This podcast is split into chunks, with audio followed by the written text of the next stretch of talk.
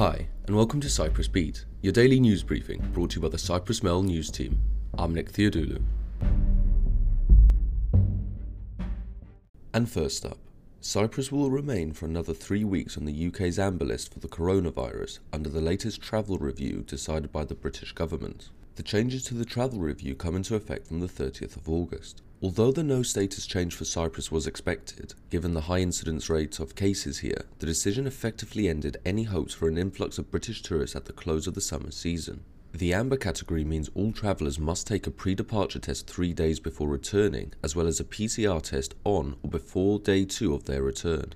Travellers who are not fully vaccinated must also self isolate for 10 days and take a second PCR test on day 8 of their return. The latest travel review also saw Thailand and Montenegro downgraded to the red list. Turkey also remains there.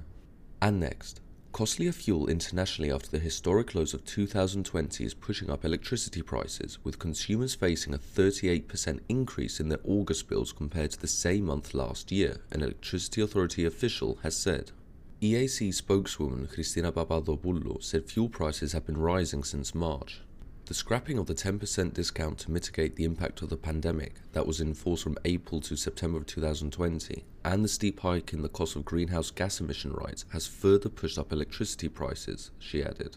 Papadopoulou said that prices were historically low last year and bills today were at the same level as in 2018 and 2019. She acknowledged that the situation would have been much better if greater use of renewable energy was already built into the system. And moving on, the ambulance service responded to 39,000 calls for emergency pre hospital treatment from the beginning of the year to the end of July, the State Health Services Organisation, or Okypy, has revealed. About a quarter of the cases, 9,600, were COVID related, while the other 29,600 were linked to a variety of issues, ranging from cardiac arrest and stroke to injuries, childbirth, and cases of overdose or even poisoning. Close collaboration between the ambulance service and hospitals, particularly the Famagusta Reference Hospital, as well as the 1420 COVID emergency hotline, played a key role in tackling the pandemic, Okypy said. The public was asked to keep in mind that every second counts in saving human lives, so that they must limit their ambulance use to life threatening cases or ones that need to be dealt with urgently.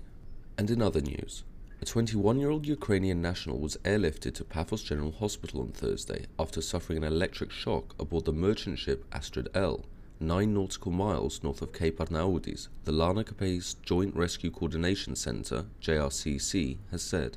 The JRCC said it had received a call alerting it that a member of the ship's crew under the Antigua Barbuda flag needed urgent medical attention after being electrocuted and requesting that he be immediately airlifted. And finally, some 500 civil weddings will have been carried out in Peyia municipality by the end of the year, while some bookings have been moved to a later date because of uncertainty created by the pandemic, a municipality official has said. Maria Yangel said 2021 had been a better year than last year. She said that some 200 civil weddings were carried out in 2020, less than a third of the 650 carried out in 2019. For 2021, the municipality is looking at a total of about 500. Up until July this year, most of the couples tying the knot in Peyia were from Israel and Russia, while August has also seen Britons getting married there. Yangel said she expected an increase in the number of civil weddings in September. And that's all for today. But as always, for the latest news, commentary, and analysis, check out www.cyprus-mail.com.